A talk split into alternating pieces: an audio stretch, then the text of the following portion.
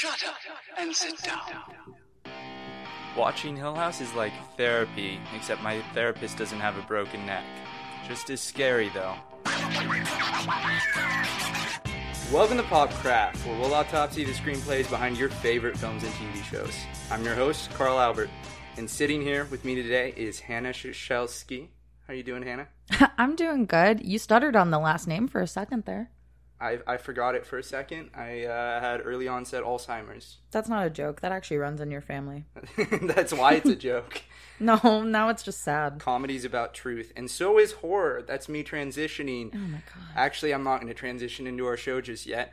We're first going to get What? to the Patreon. Please consider donating to the Patreon. I'd greatly appreciate it. You'll get access to behind the scenes content, extra content, the outtakes, including Hannah's hilarious thoughts on uh, snow lizards. And They don't look like lizards. they don't. They don't look like lizards. And if you have no idea what we're talking about and want to know, consider donating to the Patreon. Anyway, or leave a review, subscribe. Anything you can do to help the show would be greatly appreciated. Follow me on social media. I'll leave all this in the liner notes below.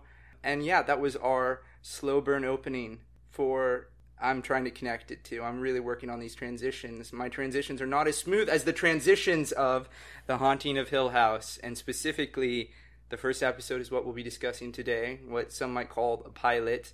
Steven sees a ghost. Now, for those who don't know, a pilot is sort of the the test episode, the first episode of a TV series.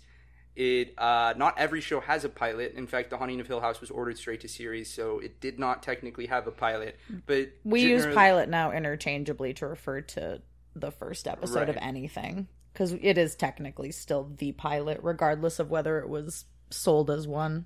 Right, it's definitely it's a term that's used pretty broadly, and I hope you don't hear us sipping coffee. I hope this is something I can cut, but we'll don't know. I kind of hope they do. see. Okay, it's a I don't know. Maybe it'll awaken something in the audience. I Was that good for you guys? And uh, so yeah, the haunting of Hill House. Steven sees a ghost. We'll jump right into things. I want to open up this discussion of the haunting of Hill House uh, by talking about the opening of the haunting of Hill House. This is, as I have quite literally stated, a slow burn opening. It's in the screenplay itself, eight pages, which is typically not something people say you can get away with. That's you know, a lot of times when they talk about teasers or the openings of episodes, kind of you know what teases the audience of what to expect in the rest of the episode. It, you're you're spo- supposed to sort of keep in a four to five page range, but with these streamers now and with this prestige TV, you really have more room to operate, you know, in a broader level. Like it's not like Breaking Bad, which had like a two page teaser or something like Well, that. Well, there's no, there's never going to be a commercial on The Haunting of Hill House, so Right. it does not matter how long the acts are. Right, and it's slow burn, but that's not to say that it's boring. I think it's a great No. opening. That, That it, it- doesn't mean the same at all. yeah, it's very economical. It establishes the characters, uh, you know, the Crains, their family unit. It establishes Hill House that something is wrong with Hill House. Right. I think more than anything, it establishes Hill House in a way that I guess I don't know what I'm really saying here. Come back to me. Uh, it establishes the geography of the house, which is, I think is an understated thing um, that you don't hear a, a- enough discussion about that in relation to writing. Where this is actually a really important skill for writers to have to be able to lay out on the page, the screenplay page, the geography of a location. Where is the living room in relation to the kitchen? Where, in, in the case of Hill House, where are all the kids' bedrooms in relation to each other? What is the the hall they're in look like? and you can discuss that on the page, especially with a show like Hill House that is so centered around this one location, that this iconic location that you must understand to an extent. Now, I do think Hill House is intentionally sort of labyrinthine, like hard to fully get a, a feel for exactly where everything is. Right. But there is a general geography that they establish early on in the show, and even in this first episode, in this teaser, that I think is actually really crucial and is something you know I think for uh, where a lot of writers could learn. And then the last thing that I really think they highlight in this opening is the tone, which again is something, especially in horror, that I don't think can be understated the importance of. You know, you open actually with something that's really not by any sort of stretch of at least the typical uh, exec think exciting. It's Steven, who's sort of our introductory POV into the world, arguably the protagonist, although it's really an ensemble show. Yeah. And The you know- protagonist of this pilot, but Right. absolutely not the core protagonist of the show. you know, he just monologues about theme basically and the geography of Hill House while we look at Hill House and see sort of empty rooms, like rooms in the middle of being, you know, refurnished, uh, pictures of the family, the kids, and it establishes this eerie, I mean, the classic gothic horror tone, right? It gives you the feel for it, and the whole uh, slow build of tension in that opening does with Steven hearing Nell crying, going to check on his sister, and Hugh coming in. It, it keeps you asking questions. I guess is what you could say. Is it you begin with okay, so what's what's Hill House? This is Hill House. What's going on in Hill House? Okay, who's this kid? Who's crying? Who's he going? Okay, it's his little sister. Who's the bent neck lady? You know, why is she scared of the bent neck lady? Oh, it's someone she's uh, imagined, or is it like this is you know this is a ghost show going in? So you're like, okay, is this like a real ghost? And eventually you lead up then to that final scare, which is relatively understated too, of the bent neck lady just floating out of the shadows, like really into view. And I think it gives you a perfect idea of what to expect from this show a slow burn, very character focused, family focused, gothic drama. I agree. The next thing that I sort of wanted to touch on, and it is even in, sort of included in the opening, is the notion of subtext and how subtext is utilized in this show. I think a lot of we talked about Star Wars. A lot of times the characters just say what they think or what they feel. And Hill House, I think, does a really good job. Not to say that they're never just arguing about something very straightforward. Is this house haunted? Is it not? Like, but there's always a subtext to it. Like, am I mentally ill? Am I scared? You know, am I projecting my traumas onto things that you learn? And then likewise, there's a lot that we learn about their family history throughout the episode through the subtext. So whether even if it's just sort of a passing reference to uh, Luke's, you know, back in whatever hospital or you know whatever rehab, Rehab. you know, and so you you get sort of an idea of their history through just like these passing Well, I think that's lines. I think that's a function of like the way the show is structured by having multiple timelines because you could say it, it's not even dual timelines it is multiple timelines Right, yeah. with the way that we cut between the far the back back past at hill house of them all as children the current like present which for those of you who haven't seen the show is like the present this show takes place in the present over the course of a few days at most but we're constantly being thrown into these flashbacks from when they were children and all of them younger in their younger adulthoods and i think there's an interesting way that the show just puts you in the moment mm-hmm. there's I we even talked about it. There's like this little scene in the pilot where Nellie is lying on the couch and the bent neck lady is over her. And it's a scene that just starts in like it just starts and we're there. And we're in the moment of Nellie is on the couch, Olivia's lying on the floor next to her. There's not all of this hemming and hawing about like when is this? What exactly is going on here? We're just Right. living exactly in the moment that the characters are living in at all times and i think we you know we cut to in this episode we have that flashback with um steve and shirley when shirley is pregnant and steve is trying to sell the book for the first time. And that's another moment where it's like there's not this over explaining of like when exactly this is where exactly everybody is in this moment because we're just living in that moment of that fight with steve and shirley. They trust and the it- audience and they trust to- the audience. It's like you said the subtext comes out very clearly in that scene without needing necessarily the like the the, the big picture because then what the show does is it creates the big picture Right. over the course of 10 episodes I think it's 9 it's eight or nine. I think I want to say it's un- well maybe it's ten. I over know. the course of Yeah. ha- that many episodes essentially builds out the context more and more so it's like we're always and i think that ends up being a big theme for the show too not to spoil too much but the show is about overlapping time and Yeah, entirely absolutely. about overlapping timelines and the past is the present and the future and that you're constantly living the past even when you think you're, you're not like literally in the past but Right. the past is still there with you Right. that you can't escape it that it's right there in the moment i mean i think hill house is a masterpiece in terms of theme and really building them through the characters and the Yeah. plot and that i mean that's a lot that you can learn um, from this show like specifically i mean i don't want to address some of the major spoilers but may, maybe we'll have a, a, a very intense spoiler section later on.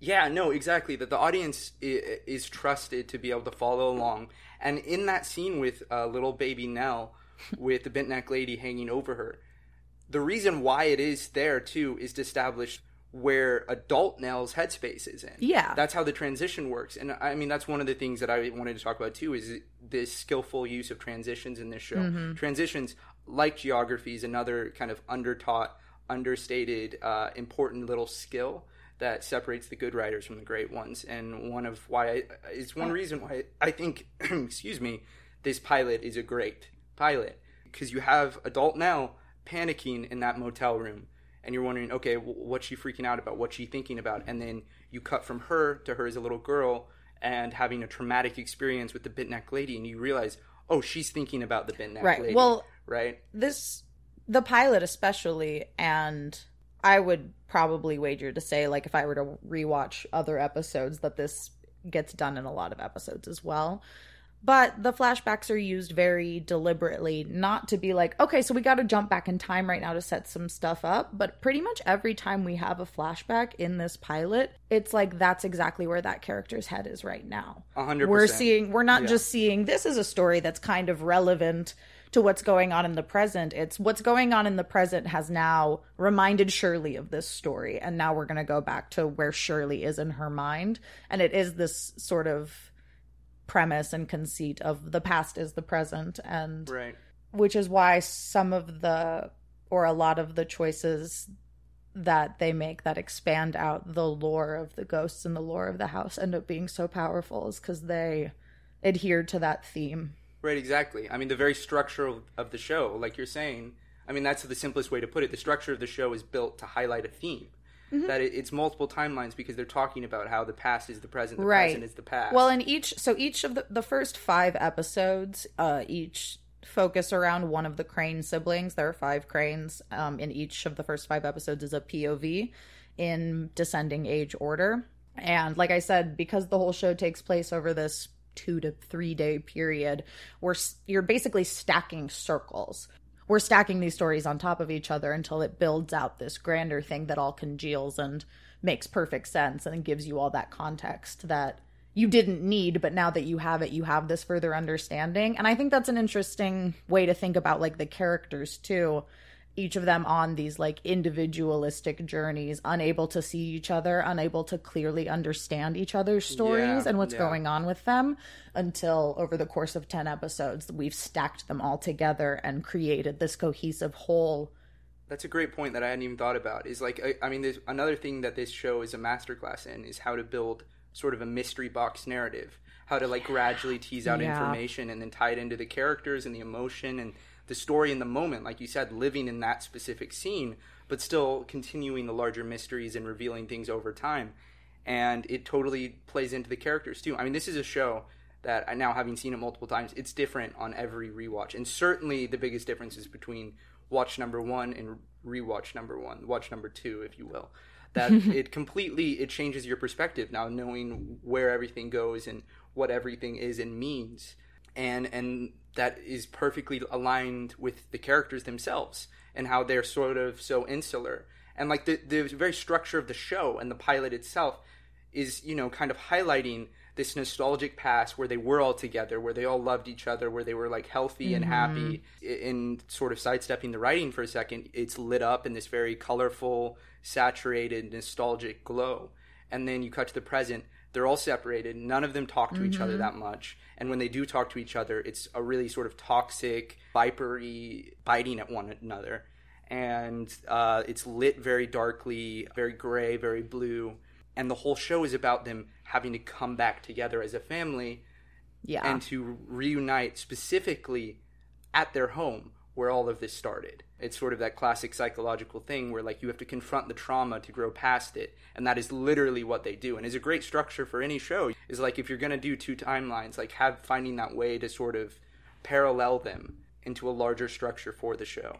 Going off of that, I I think one of the ways in which the flashbacks are really effective is the ways in which they highlight the characters' individual flaws, or, or more than highlight, how they develop. The Yeah. character's flaws because as kids they don't have the flaws they have as the adults. They haven't developed them yet. They come out of trauma. And one of the things I, I was pitching to you as we were watching it is that I think all of their flaws, all of the five kids and, and their dad, their flaws come out of some sense of guilt that they feel. And like to use this episode and Steve, whose flashbacks we get in this episode as an example, Steve is we as we're introduced to him is the older brother. He's there to protect Yeah. his little siblings. That's his role. We're introduced to Steve as a child before we're introduced to Steve as Exactly. an adult. and you get it. And he he that's Nellie, what he's too. supposed to fulfill. And then he doesn't. He can't protect them from hill house. He is incapable of doing it. He's powerless. At the same time he doesn't know what's going on. He has his eyes shut. You know that's the big scene with hugh carrying little steve out is he's like keep your eyes shut. And steve doesn't but he still doesn't see a ghost. He doesn't Mm-hmm. Well- understand what's going on you know? Then from that steve being confronted with something he can't explain a threat he can't explain and so he like tries to brush it off because he, he doesn't want to feel powerless he wants Right. then to feel like he has some control over the situation you could say Right. because he feels guilt about it Well, I think we were talking about this. I think it's interesting. I was of the opinion, and I know a lot of people are, when they watch the first episode, they don't like Steve. And a lot of people don't like Shirley either on Shirley's episode. Those people are wrong. I love Shirley. but a lot of people don't like Steve, and I did not like Steve when I watched this pilot. And you understand Steve more as you watch the series and upon rewatch. And so I was trying to understand him this time. very difficult for you Very difficult. No, it's honestly not because he is an understandable character the more you build him out. And it's almost like there's a challenge, I think, to the audience's expectations, the way there is to the characters of like, we only know Steve in these present moments too. We don't know Steve yet. And it does feel easy to Right. judge Steve from that first episode, from the way he sort of talks to his family and the way he sort of acts about the house and about his family. But you were talking about Steve as like the big brother protector, and it's like so clear as a child that that's what he is and that's what matters to him.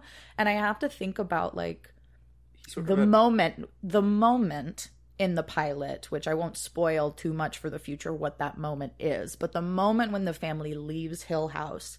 It's like you said, Steve has this guilt over he couldn't protect his family. And I also have to wonder if there's this like this like discomfort with the fact that he was protected. He like Hugh in that moment is protecting the family and he makes Steve close his eyes and carries him out like he's a little boy. Even though he's like he's a big like he's like 13. Yeah, And he yeah, carries him out like a baby. And so I think like I was interesting to sort of hone in on like I think Steve like that that was such a big part of like his identity and the that house that moment yeah. and for all of the kids like that moment strips away everything from the family but steve was old enough to have like an incredibly like concrete sort of value and identity Yeah. already yeah like i think more than anybody steve is the character who feels his identity is shaken by yeah, all of this yeah. whereas everybody else dealing with their own issues like have resentments or guilt and shame because of whatever has happened but steve is the one who i think feels purely like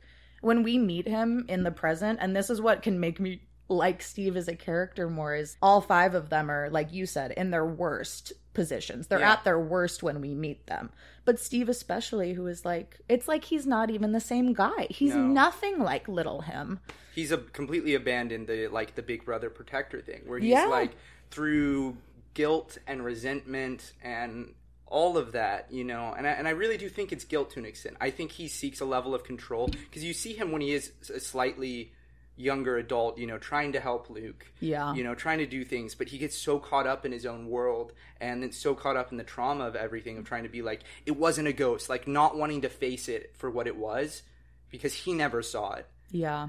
That he just like gives up who he was and the best part of himself. And that's definitely sort of his journey on it. And this show immediately sets it up is you have sweet Yeah. big older brother protective steve right in the opening of the show. And then you have steve who brushes off his siblings concerns. Right well i mean every one of them who talks flippantly about his younger brother's addiction. to go i mean directly truly from young steve in that teaser like coming to nellie's door and being the first person to check on her before even like their parents are there to check on her. And then when we cut to him in the present he's ignoring nellie's phone calls. It's an exact parallel. It's- exactly. exactly. Exactly. It's very intentional. And that's I mean, then that's Steve's arc, right? That's how they're setting it up. Is he then has to come back in and then be that uh, protective, you know, nurturing older brother figure again. He has to learn how to be that again by There- going back to Hill House. I was thinking about you were talking about the lighting earlier about how they they light it so nostalgically so we go back into the past and it's bright and it's vibrant and like I mean it's the nostalgia for their innocence and their childhood but like we're also cutting back to them while they're in Hill House while they're being haunted a lot of the time while they're Right. being plagued. But I almost think there's this element of like the nostalgia or for me like what i feel watching it like the nostalgia i feel for the Crain family is this feeling of people being there when the ghosts were around. And the fact that like they were all being haunted and tortured in this house but stevie was there and stevie's gonna come when you have a nightmare stevie's gonna come to the treehouse or mom is gonna sleep on the couch next to you Right. and it's this thing of That you're not a- there for each other. yeah, and that's what the nostalgia is. Is like Yeah. we never see the Crain family not haunted. We don't see them pre. Hill House. We don't see them like in the car driving there. From the moment we meet them, they're haunted. But the nostalgia, I think, is for like what their family was that, they, could protect each other. Yeah, no, you're so right. You're so right. It's that they were a real family, and then now they've broken apart. They they've let that trauma break them apart, and now they have to go back and come back together. I mean, it's ex- exactly what I was saying. Is that that's that's the structure of it. The arc of it is that they quite literally have to come back together Yeah. physically. Every one of them, even the ones who are maybe not in corporeal form by the present day, uh, that they all have to come back together and reckon with one another. And and Yeah. that's true, you know, with, with each of them, and the flashbacks for each of the kids sets that up for all of them about exactly what they have to confront within themselves. I mean, I think this show also is a testament to you. You get a lot of notes uh, in Hollywood, and I think in general, frankly, like even on the internet, if you ever like post scripts or stuff, which don't do that, Don't do that. post it for randos on Reddit or Twitter don't or take wherever. don't take advice from a random person on Reddit whose name is like cock titillator 804 that guy doesn't know anything Not about we, cocks either. we not about cocks we don't know anything but we know more than that fucking guy so- Exactly. Yeah. It's but uh, the thing that you hear a lot is like, oh, that character isn't likable, especially in relation to like women. Women. And and writers talk about this all the time, like that how much they hate this note, but they get it all the time. So it is something to be prepared for if you're trying to make it as a screenwriter. But this show is proof that you don't need likable characters to be invested.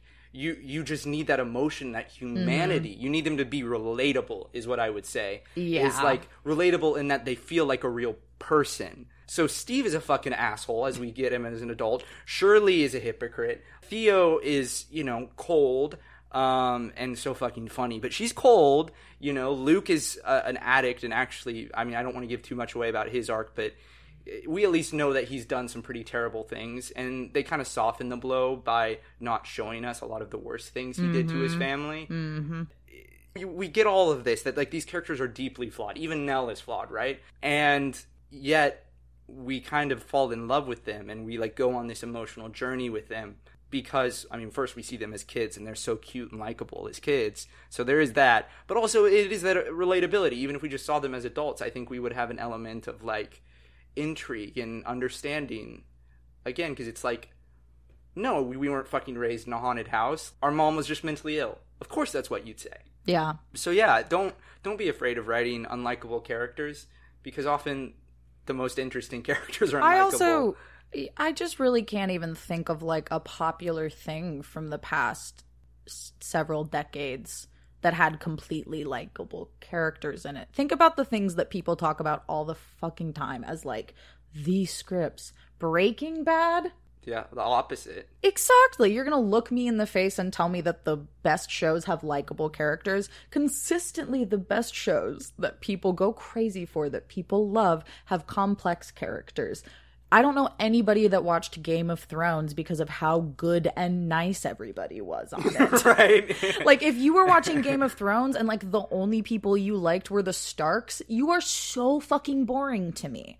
I That's love the all. Starks, too. I love the Starks too, but again, that's what I'm saying. It would be like watching Game of Thrones and thinking that the only valuable characters to you were the Starks because they are concretely likable. and like, not even just the Starks, only like Half of them. Ned, Ned. and like maybe Jon and Robb, not Sansa because she whines, and not you know Catelyn because she Is know, a hates woman. on Jon. Right. Uh, you know, like I mean, we don't want to get too deep into Game of Thrones, but that's that's sort of the point is that a lot Yeah. of these characters are very human and flawed, and that's what we find compelling.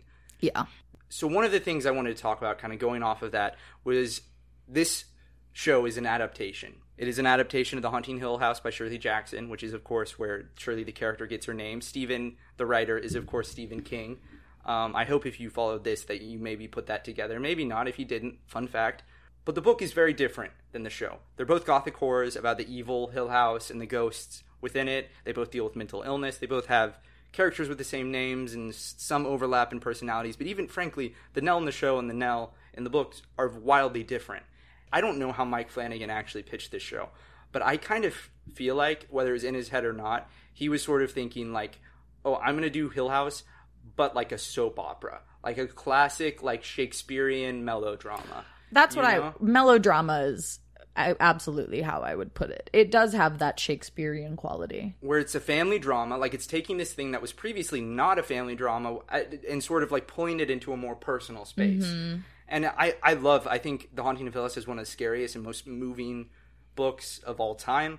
But I think that the TV show touches me even more on a personal level because it is a family drama, and that's something that is so immediately, again, getting back to relatability. It's relatable.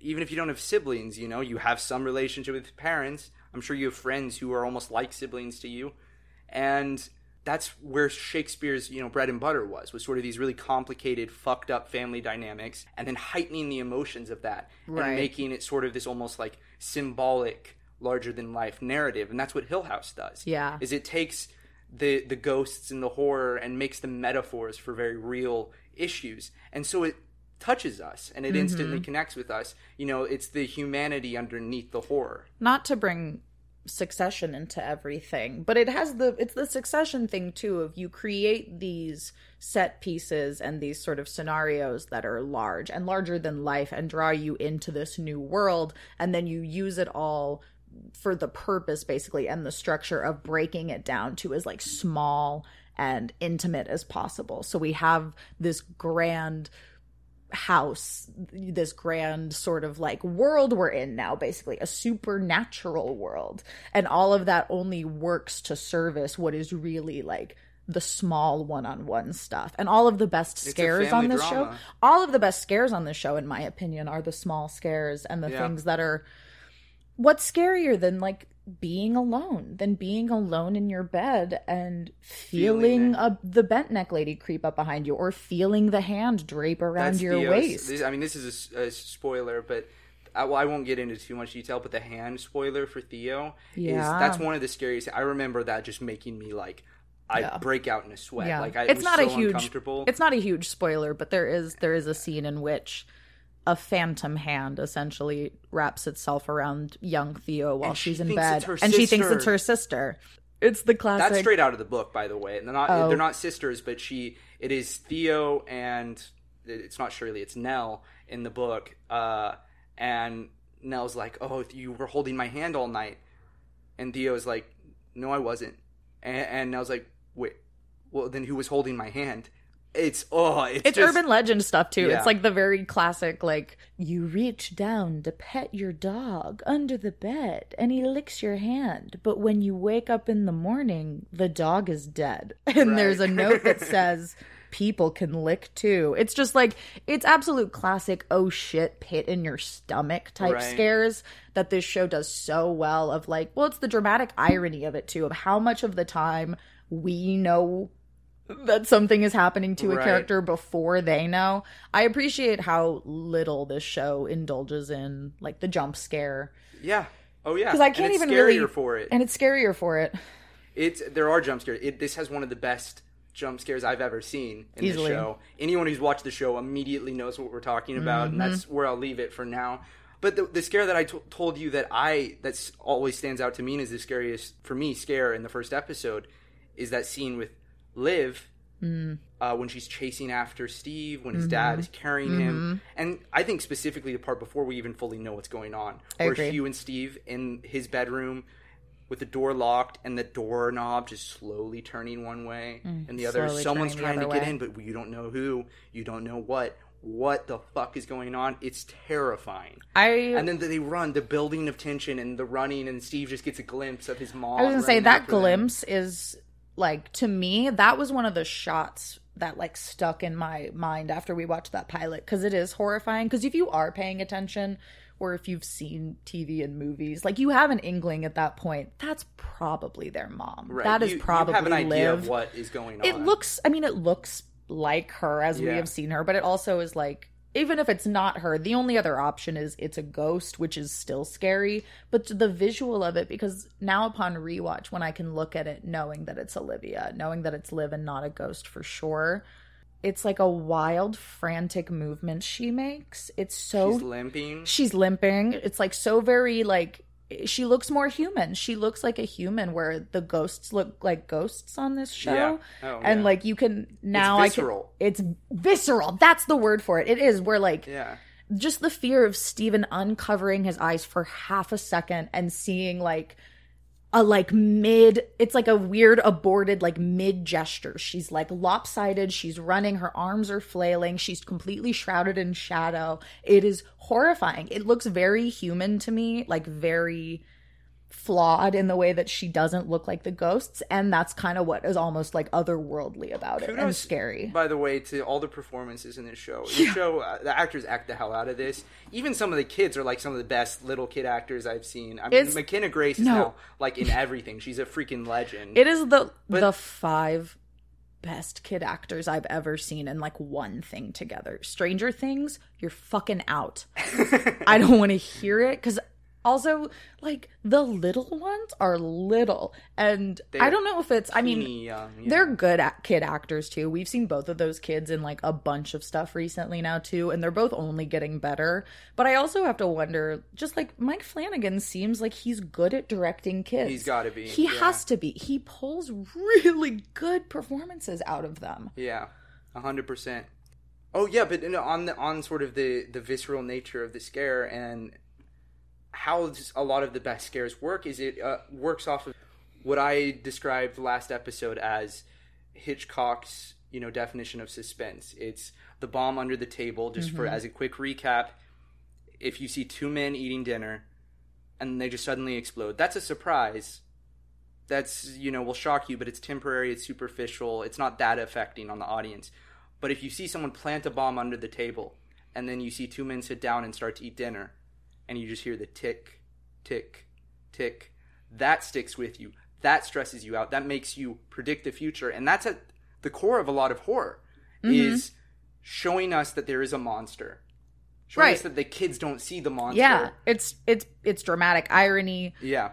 combined with your brain is putting a puzzle together when you're watching a movie. You've watched enough movies already, even if you think you haven't, or you think that you don't understand movies that much. You've watched enough movies to like understand how they go and to like put the sort of pieces together yourself. hundred And so it's very like valuable or I believe it is and I know a lot of people believe there's there's a lot of value to me and a lot of like excitement in something that like you said plants the bomb and gives you the leeway to speculate because it knows you're smart enough to understand what is being planted and the weight of what is being planted and that the reveal from that is going to be so much more satisfying to Right. us than the really high satisfaction but really low reward of a shock of a surprise And it's the best of both worlds when you can have the bomb under the table and see it explode in a way that you didn't see coming or see Yeah, something happen, you know? exactly. I mean that's sort of what we get with the bent neck lady. Um, and I again I want to do a spoiler section a little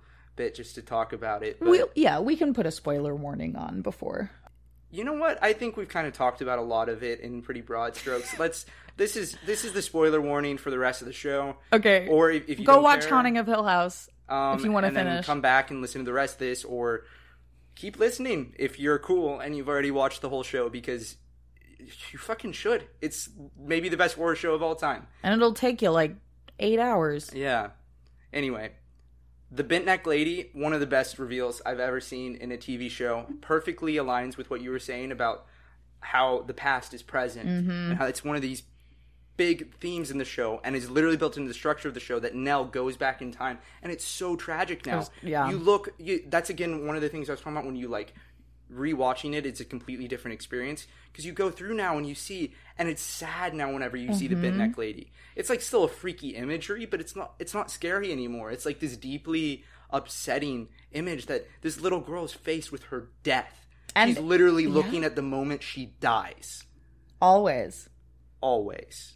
When we find out that Nell has been is the bent neck lady, has been the bent neck lady the whole time. It's like there's a cosmic horror to it on top of like Yes. everything Oh, else. This like yeah. existential of like she has been her own tormentor. Have and not through any fault of her own. It's like the most horrific tragedy where it's like it's cyclical. And that's the show's about circles a lot too. The show, that's why i even talk about circles about stacking circles on top of circles on this show because i see it as a very much a, a circular cyclical show the way it's about time and the way it's about time as always. And nell's stuck in a loop and it's like a paradox. At what It point can It nell literally is, yeah. is there at any point when Nell can avoid that happening to her? And really, what it comes down to, what's so sad, is the only way that that doesn't happen to Nell is is if no, is if somebody else helps her, is if Well, right. anybody else from the family helps her. And then And after she's dead, that she, I mean, that's when she gets Right. the aid finally, is at the end of the show. That's the catharsis, is she then has her parents with her. But even then, maybe- time is forever. She's still stuck in that loop. Technically, she this Nell, the current Nell we see at the end of the series, has found absolution and release. Right. But like, I still think of the show as like it. It, it to me, it brought up so many interesting questions about like Right. time and the nature of it all that I still think of Nell as sort of being in that cycle in a way. She already was, and then she did it again. It's She's kind of doing it forever in a weird way. to get. I mean, I've been I've been reading so much about again with the last few episodes, the hero's journey and Carl Jung, and that that's what's so tragic about this is that Nell is her own shadow.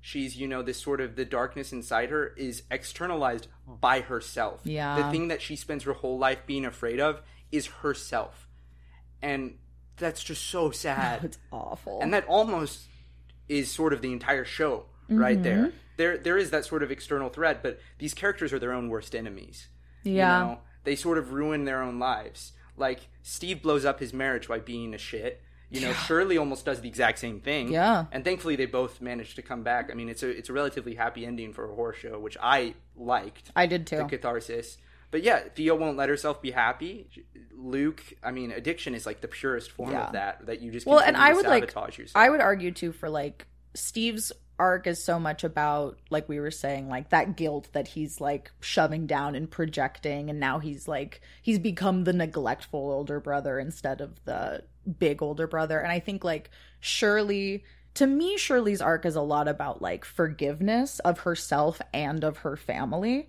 and that she has to like acknowledge what she's done wrong and Yeah. like forgive herself for what she's yeah, I done agree wrong with that. Um, and also do the same for her family because Shirley has all this resentment from basically having to become Steve and not wanting to, like not having the desire to be the protective older sibling and then feeling like she has to. Shirley's my favorite. Shirley's such an interesting character to me. Well, and, and kind of going off of that, uh, again, how we talked about how everything is very intentional in this, and that how you can use the structure of the show, you know, in that sort of multiple timelines, Westworld way, to actually be saying something that it's not just there to be like surprising and to be a mystery Yeah. box. That like To there can be- be a very intentional purpose to it that plays into the conflict, into the characters, into the themes, and the transitions with knowing where things go, it kind of highlights the tragedy of the characters and then makes us care that much more when, you know, we see Steve and Luke be really close and Steve be such a good older brother and Luke be so cute and so innocent and that scene of them in the treehouse, the quote treehouse, the red room, has elements of creepiness building up. Who's Abigail? Like what why Right. are there these wide open mouth things that little baby Luke is drawing? And it uh, then immediately is paralleled by Steve encountering Luke, see, robbing him, having broken into his house.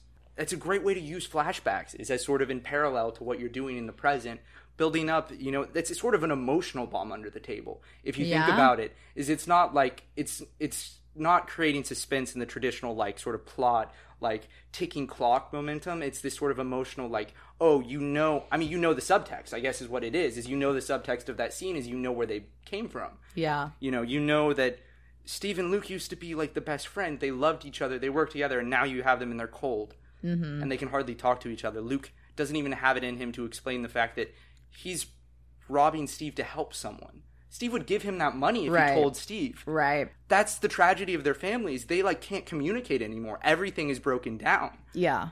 It hurts so much more because we just saw them being so loving. And likewise, in the entire structure of the episode, again, getting on how intentional this all is. This why I love this so much is there's constantly stuff you can pick on.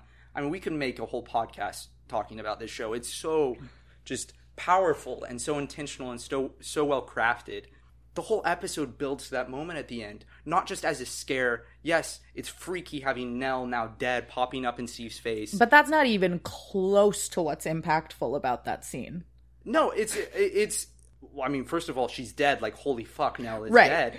Second of all, Steve has spent the entire episode being like, "Ghosts aren't real. Ghosts aren't real." The title of the episode, Steven sees a ghost. He finally gets it.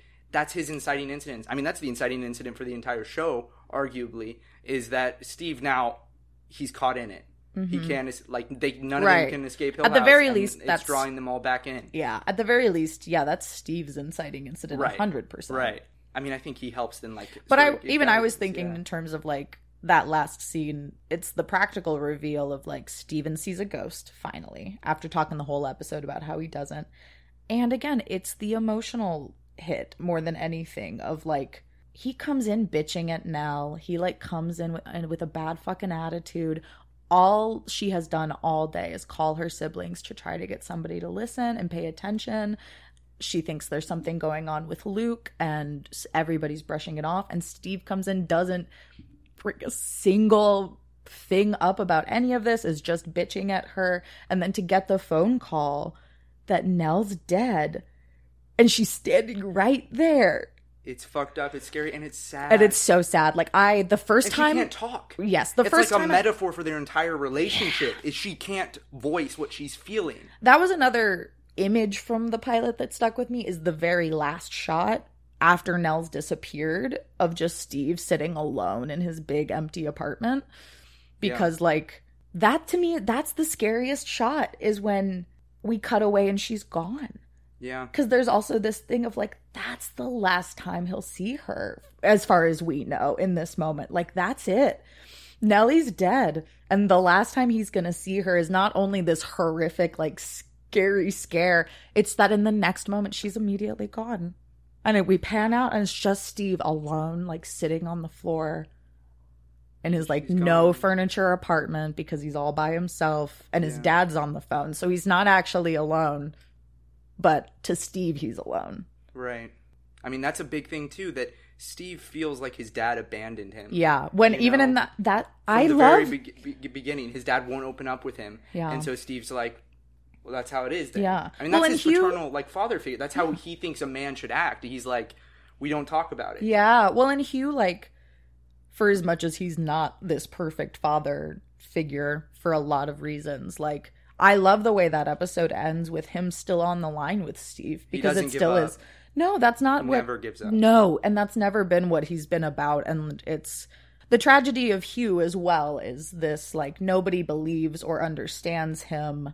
And he still has to choose to do and does choose to do what he believes will be best for the kids and what Yeah. will protect them. And ultimately, I believe it's the wrong choice. And I think that's kind of what the show is saying is that Hugh does make the wrong choice by trying to protect them. I think that's why he has to die at the end. Yeah. It's sort of in a symbolic way, like he has to suffer because he was the dad and he did made the wrong choices trying to protect them. He he lied to them their entire lives. Right. Well, Well, he never and- helped them. How are they going to process something that they don't even understand? And also, how are they going to know to never go back to Hill House? Right. It's just a very practical thing, too, of Nellie. If Nellie had had more of a concept from Hugh of what the fuck happened in Hill House, she would not have had a therapist convince her to go back to it. You- it's this thing again of like, so many of the grander problems of the show could have been solved by somebody communicating about them say, 20 feel like years one of- ago. One of the main themes of this entire show is just families have to communicate with one another. Yeah. and not put things off, not put it aside. And that's on the parents more than anything, certainly. That you have to talk to your kids and you you all have to talk to each other and listen. It's not just about talking, it's about listening Yeah. to, loving one another in that way. Because that, that is that's where the entire family mm-hmm. fell apart Yeah. was they did not talk about what they were experiencing. Liv did not talk to Hugh, so he could not help her really until it was too late. Mm-hmm. By the time she finally opens up, it's too late, and Hill House is inside her head. Yeah, it's so sad. I mean, that's the tragedy. Is uh, that that's I think where a lot of us, you know, feel like even in the best, most communicative families, there are times where you just don't get it right, and that's Yeah. what's so scary about it. Is well, what if you fuck up on communicating this thing that you think maybe is little, that you think you can put off, and it blows up your entire family? Yeah. What if that little thing you thought I can take this alone was something really big, was something very scary and threatening? It's also about yeah vulnerability and not feeling like you have to take on the world by yourself, and that families have to confront it together. Yeah. You know, is a lot of what this show is about and why it's so moving and so impactful. I mean, yeah, that's the most that's the most obvious one in that the show's opening and the show's end are direct parallels because Steve reads basically the prologue to his book of the haunting of Hill House, Which is almost straight from the actual book. yeah, The Haunting of Hill exactly. Which I also think is such a neat way to adapt it. Oh yeah. because I, I mean, we could talk for days about how they've adapted this too, Yeah. as not at all a direct adaptation, but I, but um, That whoever walked there walked alone. yes, yes, yes. Yeah, yeah, I knew that what the you were exactly saying. I know yeah. the opening is whoever. Yeah, those who walked at Hill House walked alone, and then the last line at the very end is, "And those who walk at Hill House walk together." and it's cathartic, and that's what it's all about. That's what Yeah. the show's all about. It's literally direct. It's the clearest arc imaginable. I love it. It's great. Yeah, you don't have to over explain it, make it overly complicated. Sometimes, you know, it's that simple. A family has to come back together and you have to talk to one another. I think it's interesting too that like that is the overall what like I think the main lesson of the show is there's a lot of themes in the show but Yeah. like I do think the It's a dense lesson the lesson ends up being one about like yeah coming together with your family communicating with each other. And I also think it's interesting that that's reflected by come home by Liv's Come Home, which is like it's both kind of the lesson of the show and also the temptation at the same time. Which There's is the that's the great thing with horror is it's often those two are like kind of tied together. Is your salvation is tied so closely to like what scares you, what's whatever the danger is. you Yeah. know? what ultimately does save them in the end is that they all come home. Is that they all go back and Liv, Exactly. Oh yeah. Liv turns the porch light on essentially, and they all have to go home. Yeah. I love that the turning the porch light on. It's so great. What a great Oh. like call. That I mean, that's that's one direct thing to learn too, and again, a very specific like type of craft, which is plans and payoffs. Mm-hmm. If you introduce something early on and then use it in a different way, it can mean something different. And they do that again- with Come Home and the porch light like a dozen times where Yeah. it works. Because in episode two, right, is when we learn that Olivia has that rule for the kids that they can go out and play and they can go out and play on the grounds, but when she turns the porch light on, it's time to come home. And they all know it and it's set up great. And then later at the very end of the episode, when Shirley has this like model of a house sitting in her office and she's out of the room and everybody's out of the room and it's just the house and the office and then the porch light goes on It's so good. that shit goes crazy. That is such a good moment because it in hindsight you watch the first episode and you see Nell like sitting in her car in front of Hill House and we The like see the lights come on and it's scary enough in Yeah. that moment to just be like that empty house's lights all fucking came on but in hindsight you know who turned them on. Oh yeah, it's not the house. It's Liv. it's Olivia. Oh Plans and payoffs. They can be so. and I think. I think that's why it works for me in the end that Liv is this like for a character who is the antagonist in many ways or is an antagonist and a villain in some ways like she also still gets her happy ending yeah. in a way in the end with Hugh and with Nell. And I like that for this show because that's kind of and ultimately ends up being what the show is more about. It's like that that horror thing you were saying of like how closely tied our fears are to our values and to our like salvation is so Yeah. close to our downfall that Liv is a character who like was in pursuit of doing best by her family and everything Yeah. she did was for the direct purpose of like the opposite of what happened. And so That's part of why it's so scary when she goes bad. Is she's trying to save the kids from what she thinks is like a world that's the world outside Hill House is too scary. It's going to Yeah. eat them right up. That's what Poppy says. eat them right up. So she thinks she's saving little Luke Yeah. and little Nell Yeah. by giving them their cup full of stars. Oh, she is not. She is poisoning them. No, it's horrible. And she does not That- succeed. That is definitely not, in fact, a good way to save your kids. no, it doesn't work. Um But yeah, the the family comes together in life and in death, yeah, exactly, exactly. That's kind of how it feels in the end. which is also part of why it's not like I don't understand the people who think it's too happy. First of all, we deserve some level of catharsis after how much horrifying trauma Right. we've been put through. I mean, that's just my opinion. It, obviously, it's all very subjective. Everything we're talking about. But second of all, Nell and Hugh and Liv are still there. They're still stuck in Hill House, and they have each other, but they're dead. I think about like I don't know exactly why people don't enjoy the happy ending on this. I know that there's some element of people are like I wanted to see something fucked up. And I'm like I can get that.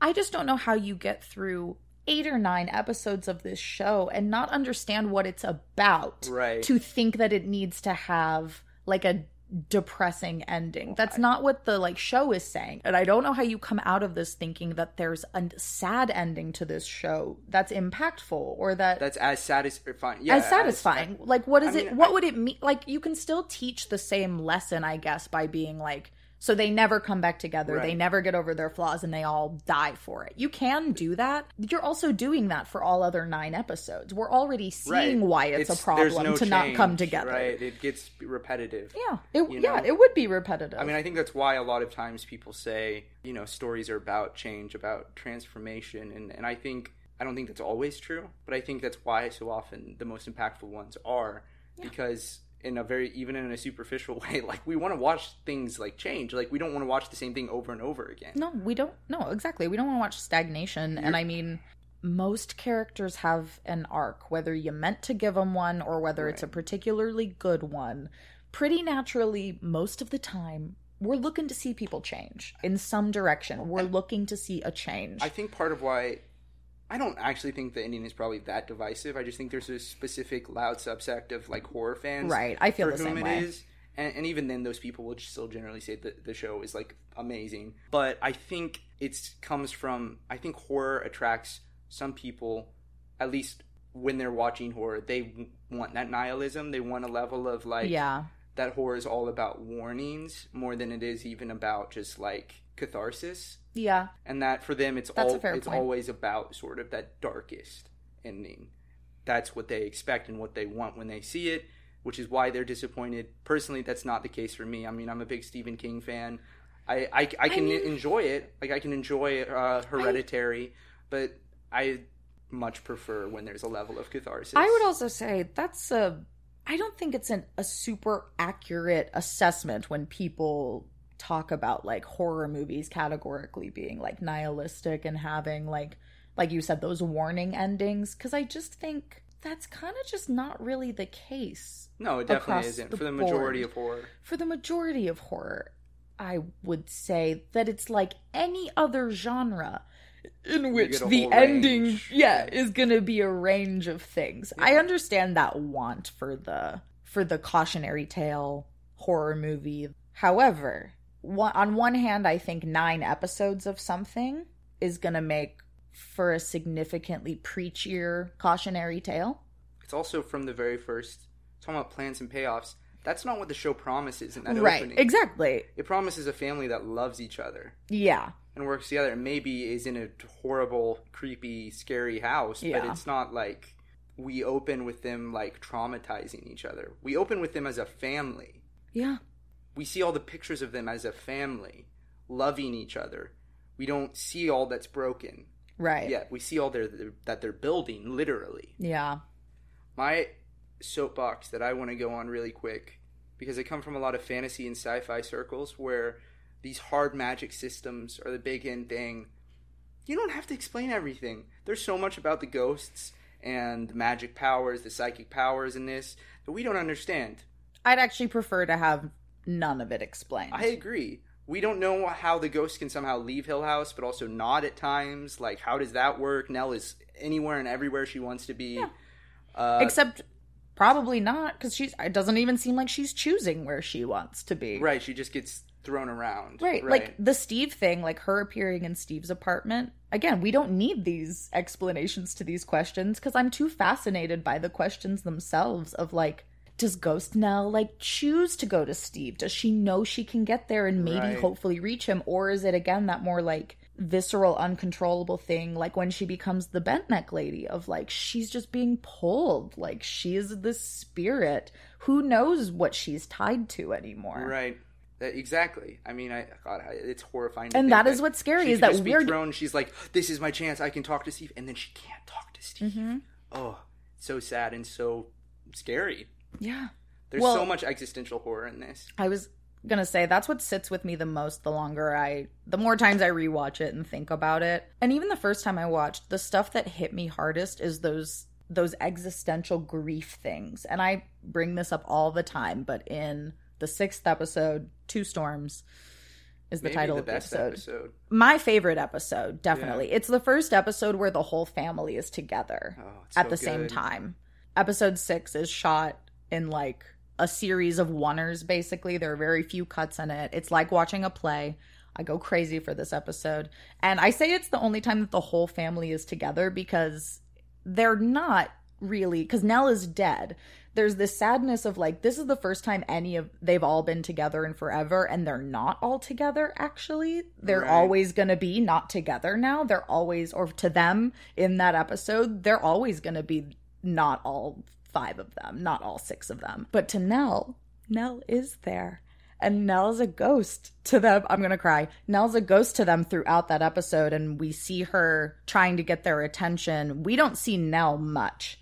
I think we see like one glimpse of her like halfway through. Yeah. And then again at the end of that episode because And that ending. Oh, that hurt. so yeah, so what happens is she is trying to get their attention and she puts the buttons on her own corpse's eyes and she knocks her own like coffin down and we don't see her doing any of it. We just see it as ghost shit. So who knows who's doing it? Who knows what's going on when all of these weird ghostly things are happening? And while all of this is going on, we're cutting back to this scene from the past where it's this big storm at Hill House and the whole family is together trying to take care of each other and Nellie gets lost and they can't find Nellie in the house. And little Nellie, when they do find her, she just appears out of nowhere. And she does that. She goes, I was right here the whole time. I was right here the whole time and none of you could see me. And then they cut back to the present. And it's Nell as a ghost. I am crying. Just looking at them and it's little Nell's voice. And she was there the whole time. I'm on new birth control. This has been happening a lot this week. But it's heartbreaking and it's scary because it's like to, to them, they're all experiencing the horror of being haunted. And to her, she's experiencing the horror of being like abandoned and totally left. and that's like the whole show right there. Oh, It's dude. the horror and the tragedy Dude. just overlaid together. Circles and the- circles. I was there the whole time and none of you could see me. Um, this has been a great episode. We're running out of time. I mean, there's so much more I could say about I could talk for years. I love it so much. It's truly one of my favorites. Yeah, thank you for listening. Uh, again, please check out the Patreon, check out all the socials. Hannah, you want to tell them again where they can find you? Yeah, you can find me on Twitter at normal sexy lady. You can also find me on TikTok at Hannah Shashelsky. Um, you can spell that using It'll be in the liner notes. the the liner notes. Thanks again for listening. My name is Carl Albert, and this has been Popcraft. My name is Hannah Shashelsky. This has also been Popcraft. But my name is Carl Albert, and this has been Popcraft. I was also on Popcraft today. That's so crazy. I recorded Popcraft. Uh, done now. You were on Popcraft today?